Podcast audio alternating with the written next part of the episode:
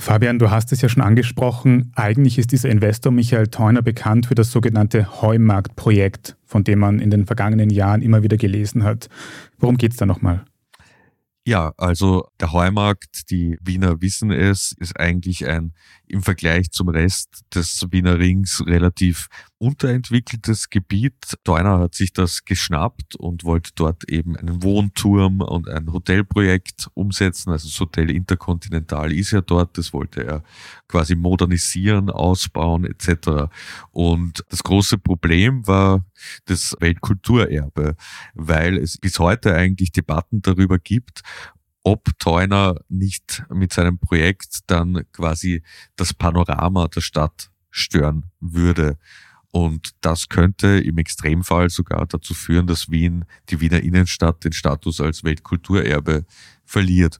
Und das war natürlich eine höchst politische Frage, wo sehr viele sehr viel zu sagen hatten und damals auch vor allem die Wiener Regierungsparteien, also in der Stadtregierung, zunächst SPÖ Michael Häupl und Vizebürgermeisterin Maria Vassilakou und dann später eben auch Michael Ludwig. Und noch einen Namen hat man da immer wieder gehört, nämlich Christoph Chorherr. Was hat der für eine Rolle gespielt? Ja, also Christoph Chorherr war sozusagen die rechte Hand von Maria Vassilakou, die als Vizebürgermeisterin für quasi Stadtplanung zuständig war. Und Chorherr hat sich ja politisch bei den Grünen jahrzehntelang mit diesem Thema befasst und hat da eben auch eine wichtige Rolle in der Beratung von Vassilakou gespielt und war damals eben im Wiener Landtag und Gemeinderat aktiv als Planungssprecher der Grünen, war also eine wichtige Schnittstelle, was so architektonische und bauliche Großprojekte anbelangt. Und da gab es dann ein langes Ermittlungsverfahren und einen spektakulären Prozess, weil die Wirtschafts- und Korruptionsstaatsanwaltschaft der Ansicht war, dass sich viele Unternehmer, darunter auch Michael Theuner, aber zum Beispiel auch René Benko, gewissermaßen mit Spenden an Chorherrs Charity-Verein versucht haben, eine Art von Anfütterung zu betreiben oder sich gewissermaßen ein gutes Standing bei Chorherr zu kaufen. Da gab es in einem riesigen Prozess dann allesamt Freisprüche. Gegen einige läuft allerdings noch eine Berufung. Aber das war ein sehr spektakuläres Verfahren, das es schon Einblicke gegeben hat in die Nähe, die vielleicht Bauunternehmer etc. zu der Wiener Politik haben. Mhm.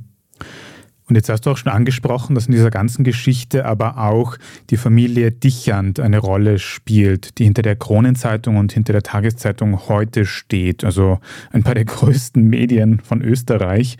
Wie waren die da jetzt involviert? Ja, also einerseits ist es natürlich eine gewisse Blase unter Anführungszeichen, diese Personen, die ein solches Vermögen haben und durchaus eng an der Politik sind, haben meistens über diverse Verbände oder auch informell etwas miteinander zu tun, tauschen sich aus, kennen sich.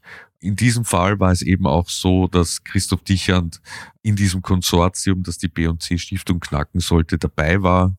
Es gab auch andere geschäftliche Beziehungen. Und was wir jetzt in unserer Recherche, die wir übrigens mit dem ORF und mit dem Podcast Die Dunkelkammer betrieben haben, haben wir eben zahlreiche E-Mails gesehen, die zeigen, dass Theuner seine Wünsche, was in den Zeitungen Krone und Heute stehen soll, bei den Dichans deponiert hat. Also regelmäßig sind da Wünsche übermittelt worden, die auch sehr deutlich waren. Also an Christoph Dichand hat Theuner zum Beispiel geschrieben, sprich bitte ein Machtwort in der Redaktion. Eva Dichand hat er geschrieben, mach mir einen netten Bericht in Heute oder brief deine Redaktion.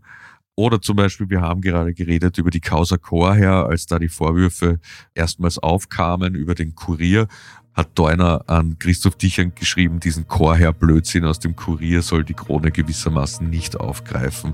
Also da sieht man eigentlich ein relativ unverschämtes Eingreifen in die Berichterstattung oder zumindest den Wunsch danach.